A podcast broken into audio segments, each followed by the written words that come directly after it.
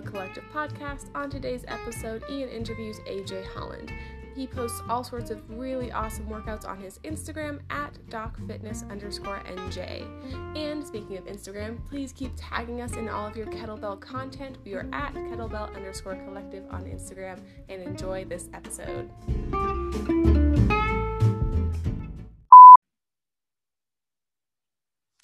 All right, everybody. Today we're here with AJ Holland from Margate City, New Jersey. AJ is the owner of Doc's Fitness in Ventnor City, New Jersey. New Jersey has a lot of cities. He Oh, yeah. focuses on kettlebells, animal style movements, breath work, and mobility. AJ is also a kettlebell trainer at Quest Fitness, where he focuses on group functional fitness classes.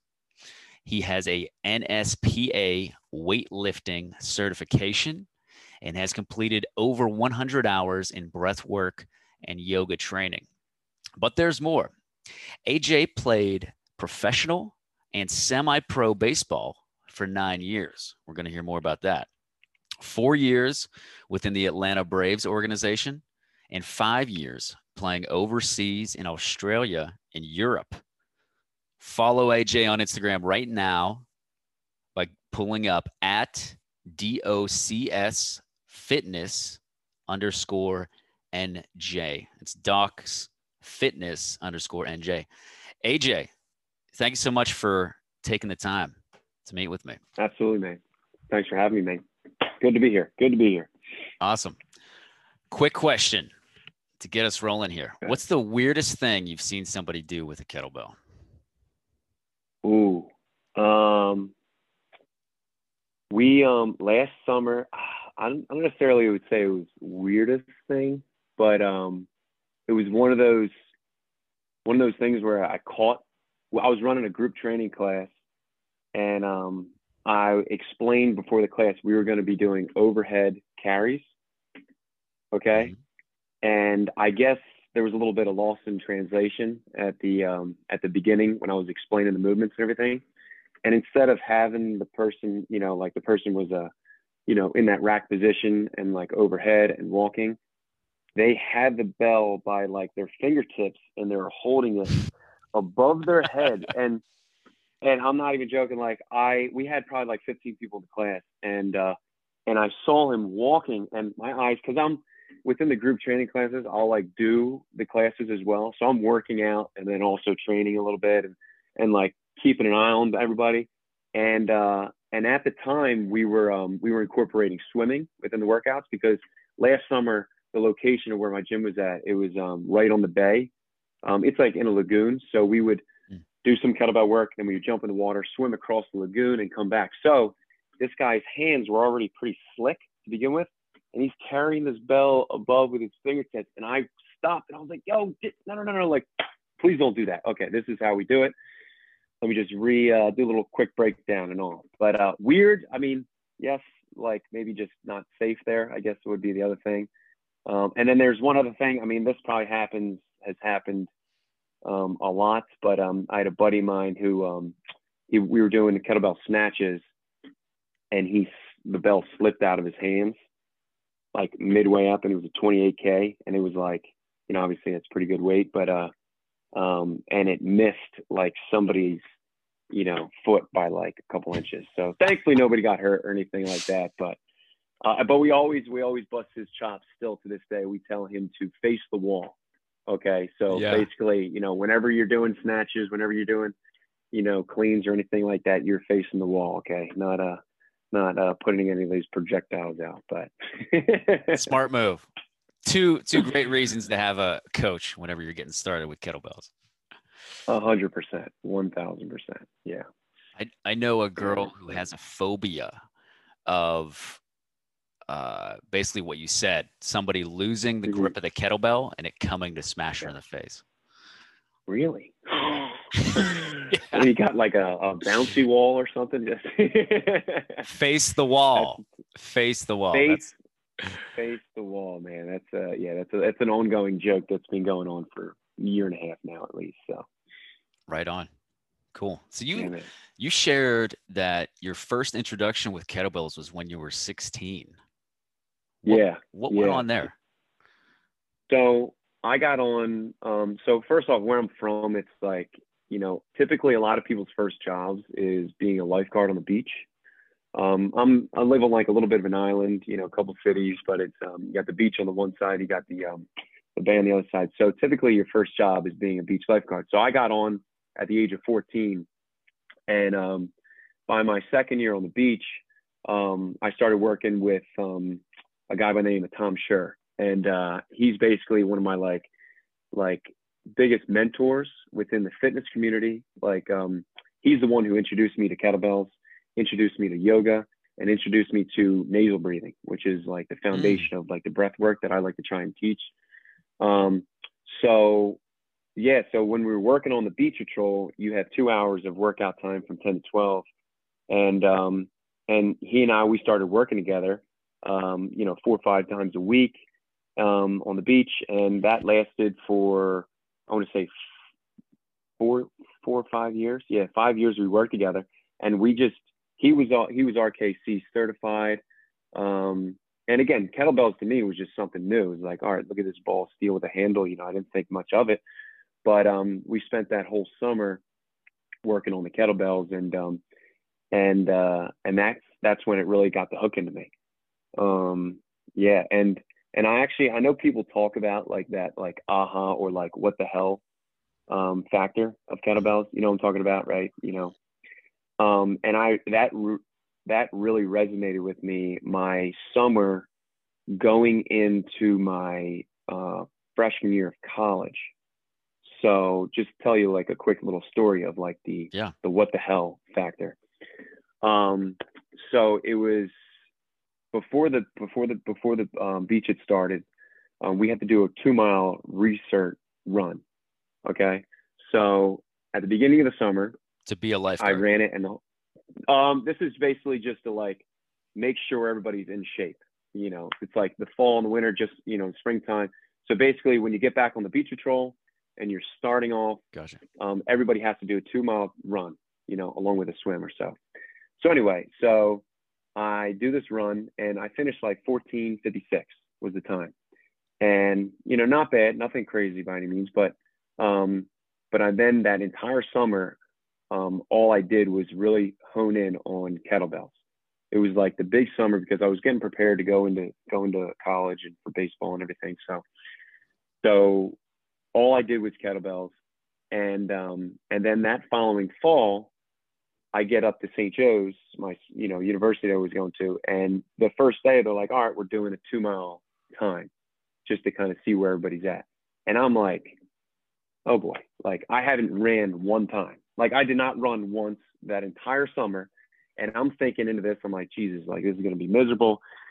Um, I'm probably gonna end up getting laughed or whatever, so and so. So anyway, so I finished the race you know, the two mile time, and they say their time, they say your times like at the end, and the guy said, um, one of the coaches said 1246, and I was like, wait a second, like what? Like what are you talking about? And uh, he's like, yeah, 1246. It looks like you've been really running a lot this summer, and I was like, I mean, honestly, I hadn't did not run once. All I did was do kettlebells. I was trained with kettlebells uh, four or five times a week, in line with the nasal breathing, which again, like that's uh. another big ah. proponent of my like training. But just the the recipe for the two things um, of the kettlebell and the breath work and all, like really opened up my eyes. And I remember calling my buddy Tommy, like uh, the guy who introduced me to the bells and who we trained all all summer with. Um, and uh, and I was like, dude, I feel like like the kettlebells. I feel like more people need to utilize these, to say the least, you know.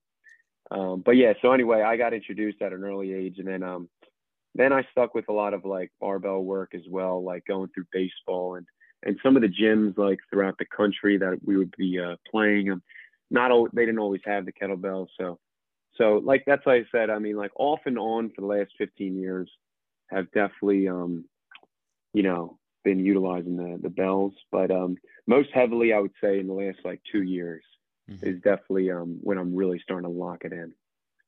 So it's yeah, an man, awesome, it's, uh, awesome what the hell story. And you, oh, dude, um, it's insane. It's you know, gives me so, chills thinking about it. I, I wonder, I wonder what proportion of your uh, performance was attributable to the kettlebell work and how much mm-hmm. of it was from the nasal breathing? Um, that's, that's, a great question. It's a great question because I will say, um, ever since I got introduced to the nasal breathing, and you know, I should mention like the mentor from Tommy Sharon. There's another individual, this guy by the name of Eddie Harold, who he lives and breathes like the nasal breathing, and he does. Um, he's written some books on it he's like a life coach when it comes to um like he'll go to businesses and and other athletes he'll work with hands on with the nasal breathing. But anyway, um um it's a great question. I think it could be attributed it could be 50-50, it could be 70. I don't know. Yeah. But um but I will say ever since I was introduced to the nasal breathing, um anytime I go on runs, like I don't I don't run as much anymore. Um but when I do, I always tend to feel stronger at the end of my run than I do at the beginning. And um, and every winter, me, my brother, my cousin, we do a beach run um, on Christmas Eve on the beach, and uh, which then is followed with a swim. which that's a whole nother thing, you know. I this is we, we got a bunch of lunatics, you know, down here uh, in in South Jersey. But uh, how about that? But at the at the end of the runs, it gets it gets very competitive, and uh, I haven't won every year, but there's been a couple times where uh, we've had about you know a foot of snow that we're running through, and my brother and my cousin can attest to it. Where I start doing the nasal breathing and just like the fire breath that you see like some people do, and and it it it allows you to get like a whole extra gear. You know, it's it's almost as if like an you're basically with the nasal breathing, you're able to keep more oxygen within your within your system. So it's essentially not to get all, you know, scientific with it, but um, as you breathe in your oxygen, it's obviously, you know, O2. But as you exhale out the carbon dioxide, by nasal breathing, by exhaling out of your nose, you're able to extract that that O2 from the carbon dioxide. So essentially, you're just basically breathing out the carbon. It's a, again, I don't I don't know like the ins and outs of the scientific reasons why, but research has showed that. Mm-hmm. So from that in itself, I mean, like for me, I'm like, okay, well, I just um, I feel like it's like a cheat code, yeah. at least, you know. So. so you're you're doing heavy breathing in and out through the nose. Yeah. Oh yeah. Interesting. Yeah. So there's there's a handful. I mean, there's there's so many different um, techniques when it comes to mm-hmm. nasal breathing. You have your alternate nasal breathing where you're closing off one nostril, um, breathing in one, and then closing that nostril off, and then exhaling it out, and then back in. Um, it's yeah, I mean it's and then you have like the fire breath, which allows you to um, get your heart rate down because at the end of the day too, it's like the one thing that I kind of um, that hits home for me, especially like you know, being by the living by the beach um, during the wintertime, we, we'll do like cold water dips. And it's a matter of like getting your heart rate down and getting your mind clear and mind calm. Mm-hmm. Okay. Because a lot of times, um, especially when we get in that fight or flight mode and our, or, or we're getting done a workout or we're in the middle of a workout and our heart's racing and I'm like, shit, you know, you're like, damn, I can't go any further. I can't go any harder. Or if you go into the ocean and it's cold and it's like, or you're going into an ice bath and you're like, uh, as soon as you touch this water, you want to get out. But that's like your mind like playing tricks on you and telling you like, no, no, no, like, like you can go a little bit further. Like you just need to slow everything down a little bit, slow the heart rate down. And like by by incorporating a couple breathing techniques, you're able to do that, you know, and it's um it's just a matter of um of locking in the breath. And that is one thing that I like, especially with the kettlebells, which is which is one of the proponents that I love is the amount of breath work that you're able to correlate with kettlebell training. Um, one in particular would probably be like the Turkish get up. You know, a lot of people will talk technique on the Turkish get up, but you don't hear too many people speak about the breath. Okay. And like one thing that I like to try and hone in, you know, for myself and then for, for individuals that I'm working with is, um, is taking that deep inhale and holding your breath and squeezing, locking it in each um, each section of the Turkish get up. You know, there's been times too where we would talk about, okay, let's work breath retention.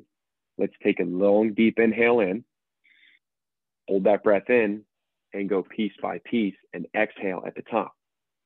And then long inhale, hold that breath in, squeezing everything out, squeezing everything in rather, and going down.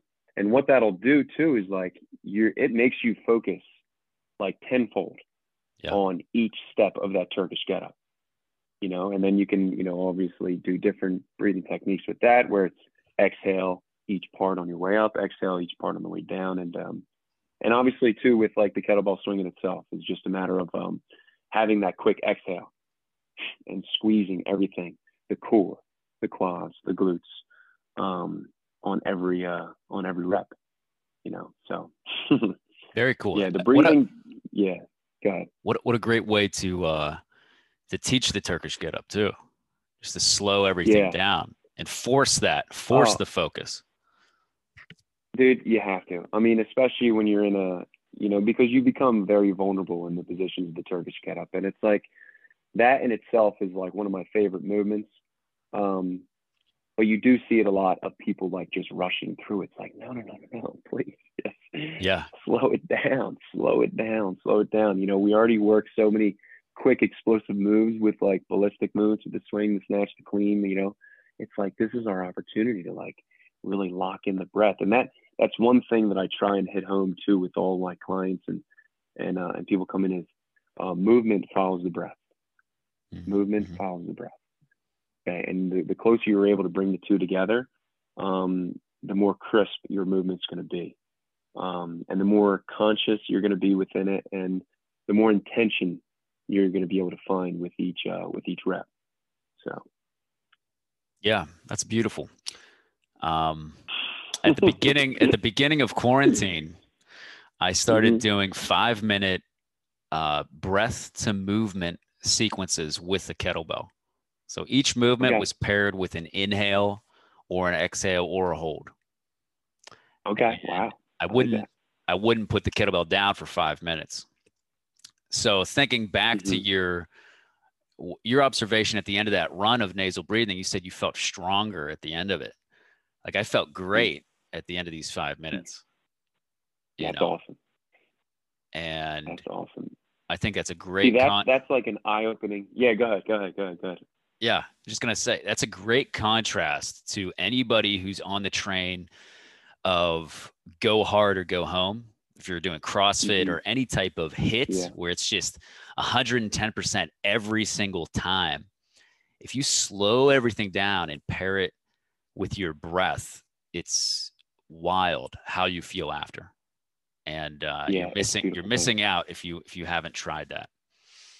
Absolutely, and I think um, that's it's a good point too with like the whole go hard go home you know or no pain no gain kind of thing like uh, mindsets uh, um, i think people lose lose track of the breath it's like a matter of like okay this is a 25 minute workout i'm just going to go as balls to the wall as hard as i possibly can and just you because the thing is too is like when you focus on your breath you are able to be more conscious of your technique as well you know mm-hmm. and again like you know, in these HIIT classes and all, and it's um, they're great sweats and they're you know they're great workouts, but at the same time, what's the end goal here? You know, what are you training for? Are you just training just to, you just doing it just to get a workout in, get a sweat in? Which again, that's that's probably fine, but where's the intention like lie?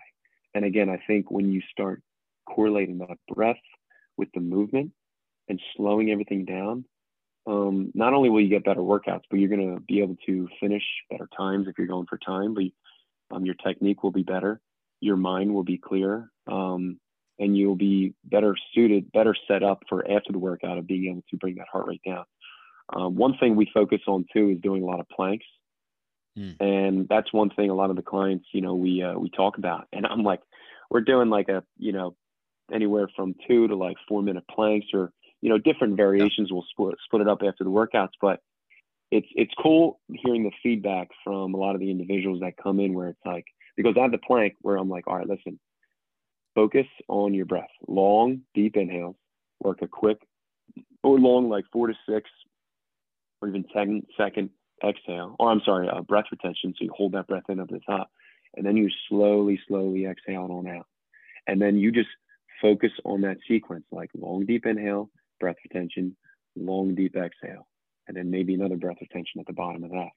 And then you just focus on your breath. The next thing you know, the two minutes goes by. You know, Yeah. not doesn't happen always the time, but um, but I challenge I challenge some of them as well, like um, to see how many see how how little like little amount of breaths you can take within a two minute plank.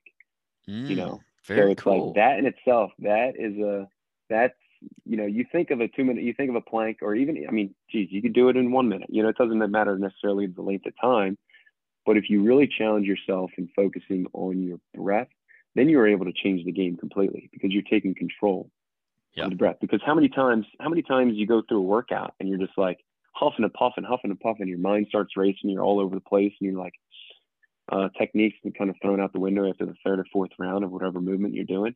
Um, like it all starts with your breath. It all starts with like how high your heart rate is. It all starts with like your mind getting lost and jambled up within the intense workout. And it's just a matter of like just bringing everything back to square one with the breath.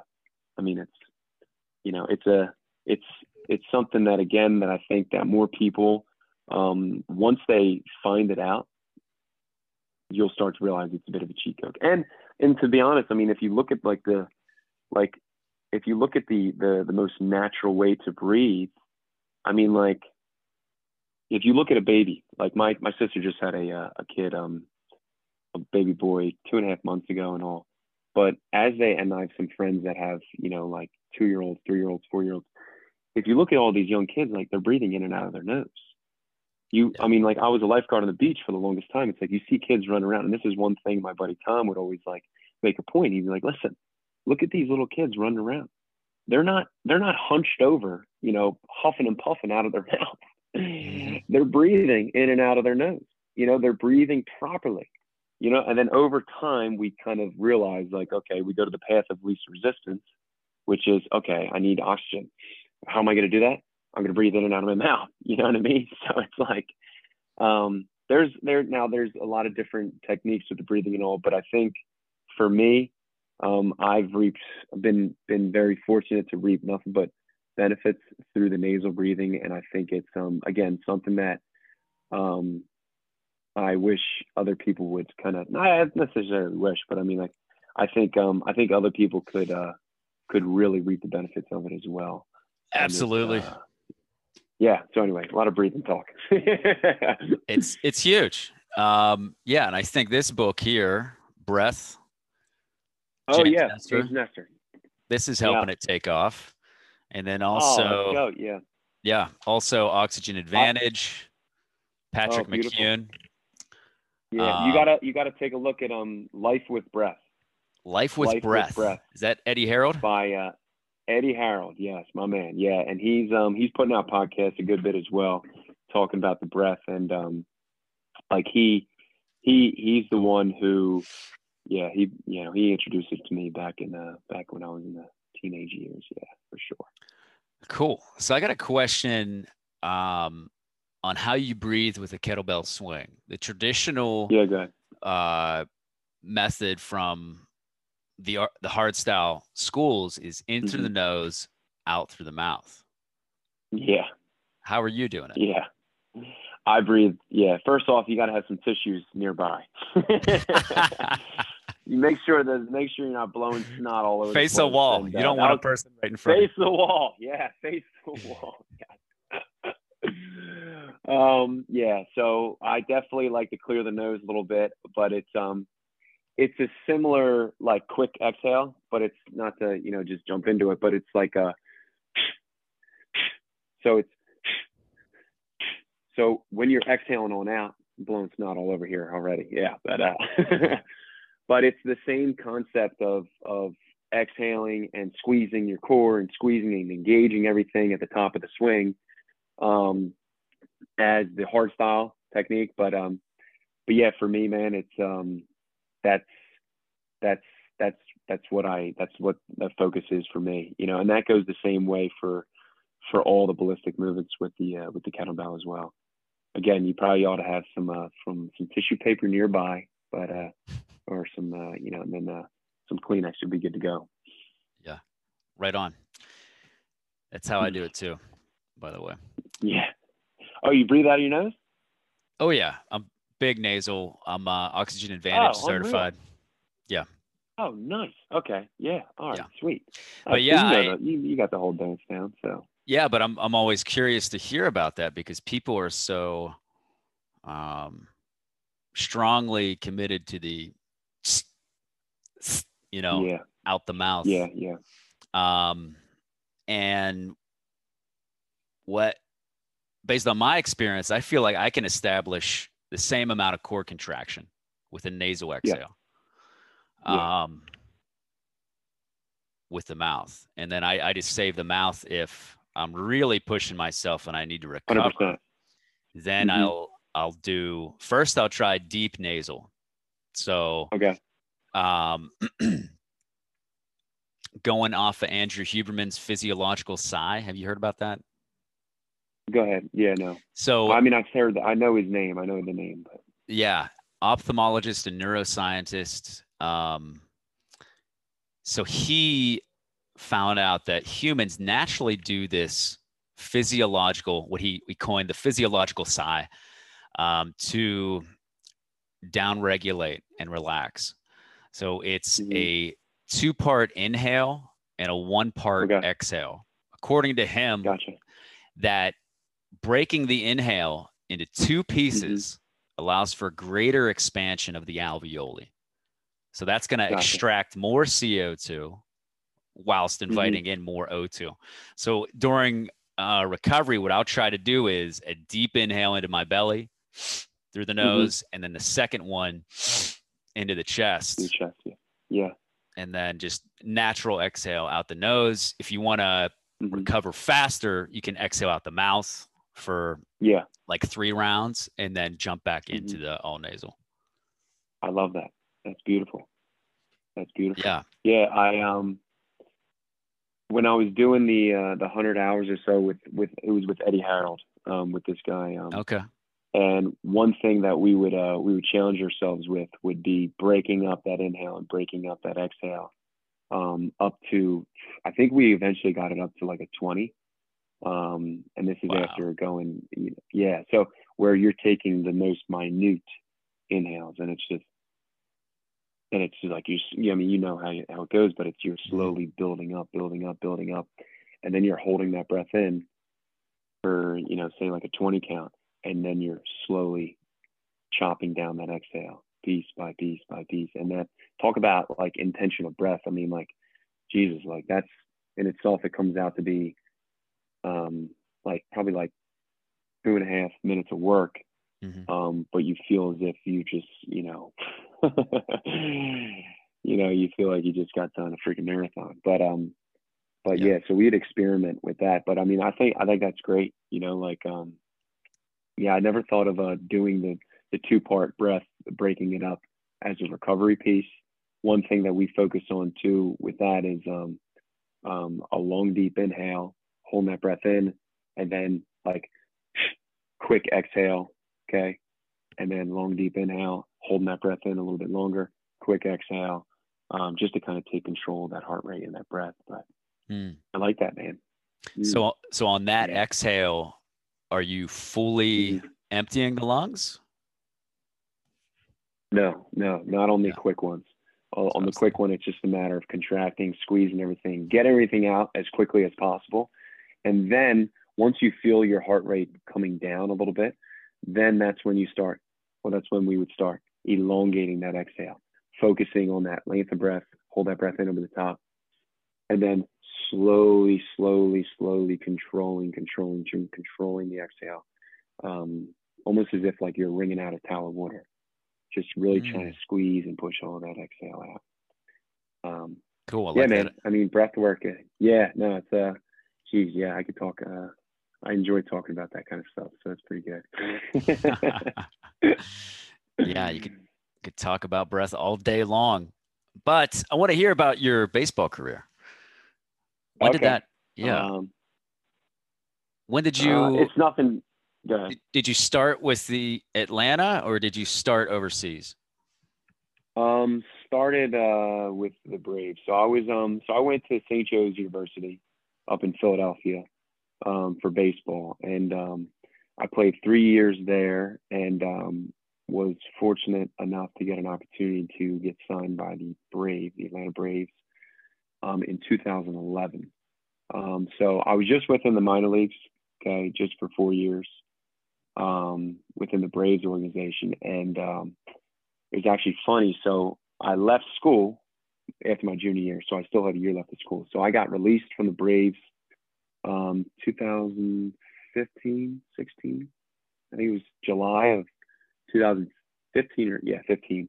And um, and at that point, you know, I had um, I was going back to school because I wanted to finish up my schooling. And to be honest, I uh, I had no idea of baseball overseas. You know, you hear you know baseball in the DR, in Mexico, and mm-hmm. and Korea, and so on and so forth. But but I had no idea that there was baseball in Australia. Like, I had no idea there was baseball in Europe or so. Yeah. Um, but I had a buddy of mine who I played with with the Braves who called me um, one night, and he was like, "Yo, do you want to go play in Australia? Like, we need a hard throwing like closer relief guy, you know, to come out of the bullpen." And I was like, baseball in Australia, like, what are you talking about? Like, I didn't even know that was like a thing, you know?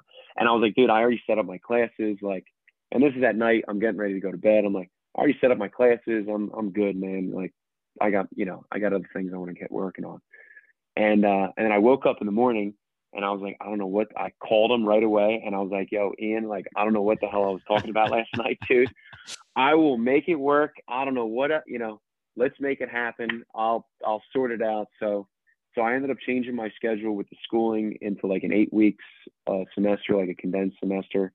Um, was able to get it in time because it's opposite seasons, Australia and the U.S. Gotcha. So yeah, our summers, their winter, and vice versa. So, so yeah. So then I went over there and I played in Canberra, Australia, which is the capital of Australia. It's like three and a half hours southwest of Sydney, um, within the Australian Baseball League, and uh, yeah, played over there for for a season, and um, and the baseball community overseas is um, it's a small it's very it's like a small community it's once you play and you make a little bit of noise within the um, and you do somewhat decent you know like within the baseball community um, everybody kind of knows everybody so then after that i actually well i actually ended up having to come back home and get shoulder surgery mm. um, so i got shoulder surgery after my year in australia and at that point i was like still like had the mindset of like wanting to play in the states and then you know, like get back into playing affiliated ball.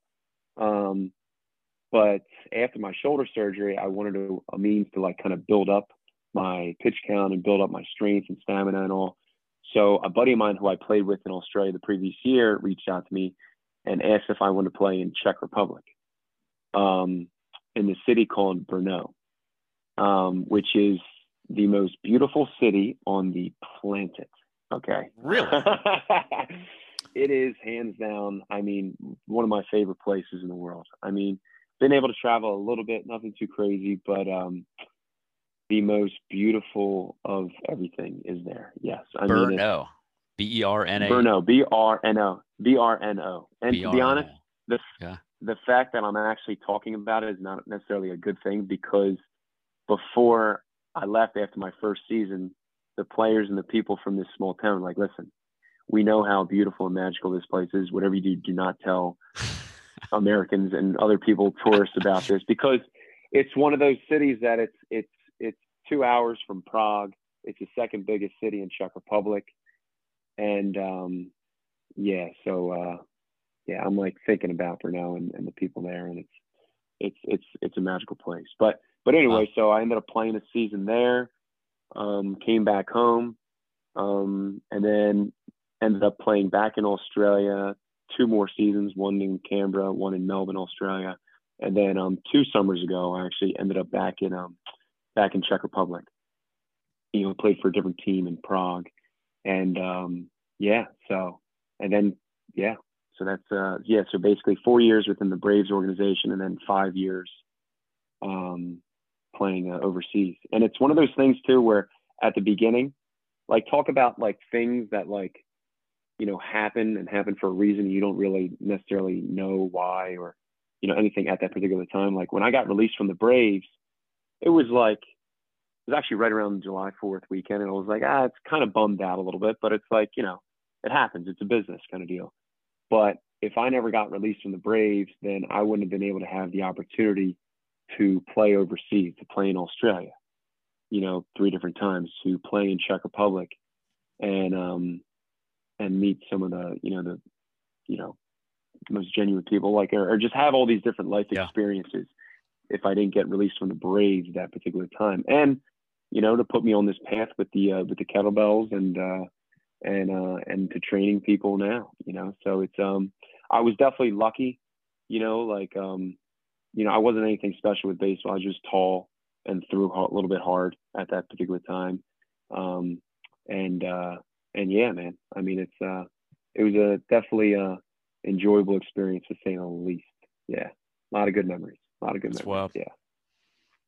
Yeah, I like I like how you you pointed out you had that ending getting released, Mhm. but there were so many cool opportunities that came out of that.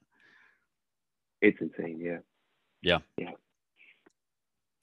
Yeah, and I think everybody, I mean, can pinpoint like a time or two where where that's happened in their lives. Like, and that's the one thing too. It's like you know when people are talking about obstacles, and it's like you know, it's like not at that particular time you might not be able to see it, like the reason why, but whether it's a month, two months, two years, three years, four years, uh, however long it's going to take, like you look back on that one time where you know something you know difficult may have happened in your life. It's like yeah, like a couple doors may have closed here, but eventually you're gonna you're gonna figure out why why that why that certain thing had happened.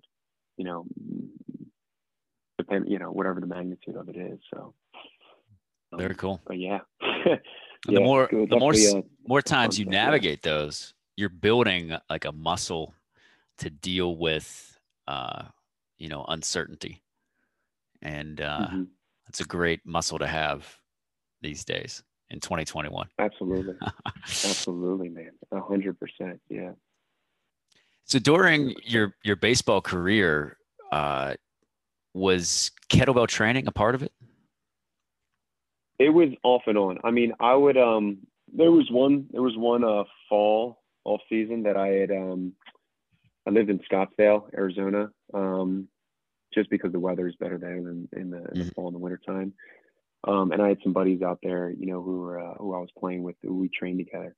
During that one off season and that was um geez, I think 2013 maybe. Yeah, 2013, yeah. Um I focused a lot. Yeah, it was a lot of barbell work, but it was also um, a handful of like it wasn't necessarily like fully encapsulated with the kettlebells, Mhm. but the kettlebells were were a spoke in the wheel, and there were maybe Yeah. I would say a couple spokes in the wheel. Um, and I, I mean, looking back on it, actually, that was probably the best I was prepared um, because I was still with the Braves at that particular time, and I had a really good spring um, and had a decent season too, and that was probably the the most fresh that I had ever been. Um, but yeah, I mean, I think looking back on it, um, you know, you can always look back on certain things, but uh, but I think I might have gone a little bit more centralized on the kettlebells while I was in baseball and while I was in the training and all. Um, yeah. So, but but it wasn't like it wasn't like an end all be all. It wasn't as much training as like now, right? Like because right now I'm like 100% kettlebells, like between the kettlebell movements and the body weight movements. Um, yeah, I haven't touched a barbell in a while. Yeah. How were kettlebells layered into your your training program for baseball? for baseball, it would be, you know, we would, I would basically stick with any kind of squats. I would do barbell back squats, but then um, I would just, honestly, I would just focus more on just kettlebell swings. Mm. You know, I would always like to introduce like, um, or, or um, lay out like a, a Turkish getup, you know, at least once a week within part of the program. But, um, but yeah, I mean, because at that time too, like you have a strength and conditioning coach who sends you like a program and you don't have to follow the program, but it's just something as like a baseline. So for the most part, I would basically just be adding kettlebell movements in to this particular program that Gotcha. you know our uh, our trainer would send us. Um, but yeah, it was mostly just the swings, and I would say probably just like the Turkish get up, mixing in a couple like you know days where you're doing um, you know cleans and so on and so forth. But um, but yeah, man, yeah, good stuff though. Very cool. I got one more question, and then I'd like you to share how people can work with you. Mhm. So in your Yeah. in your Instagram bio, you mentioned the most valuable currency is the effect Mm. we have on others. Yeah. What's that mean to you? To me, um, I think it, it's exactly what it says in the sense that, um, you know, putting others first to the point where, you know, to be honest, like where I first heard that was from my grandfather. Mm. Okay. So, and that's basically to me, when I see that quote, it, um, it's something that resembles my grandpa, who's Doc. And that's basically what Mm. Doc's fitness is. Oh, cool. So just give you a little, yeah. So give a little quick. Um, so my grandfather, he um, he was a doctor in the area in South Jersey, and you talk to anybody that knew him, he was somebody that put others first, and and truly believed that the most valuable currency there is is the effect we have on others. Um, he brought crew down to the area, like rowing, rowing crew. He um, like he was a you know, he was a ski instructor. He basically, he was just like one of the most genuine people that I was able to know. Um, and he built a legacy out of putting others first. Mm. Um, so when it came to like this whole like training people and over the last, you know, year and a half, two years or so, um, I think back on Doc, you know, Doc. And, um, and it's funny too, cause where I'm at now, you know, so um, inside the- a boathouse. Like this is where our training is taking place. Is inside is the upstairs of a boathouse, where it's all a bunch of crew boats, like cruise shells, and it's right on the water. And uh, the upstairs was just like it kind of slowly turned into a gym, but nobody really used. Um, and it's the boathouse is named after my my grandfather, uh, John W. W. Uh, Holland, aka, and it's John Holland Boathouse. Um, so I felt as if like you know, that would be um, just doing uh, doing my best to reach at least one one hundredth of the amount of people that he was able to affect in his life.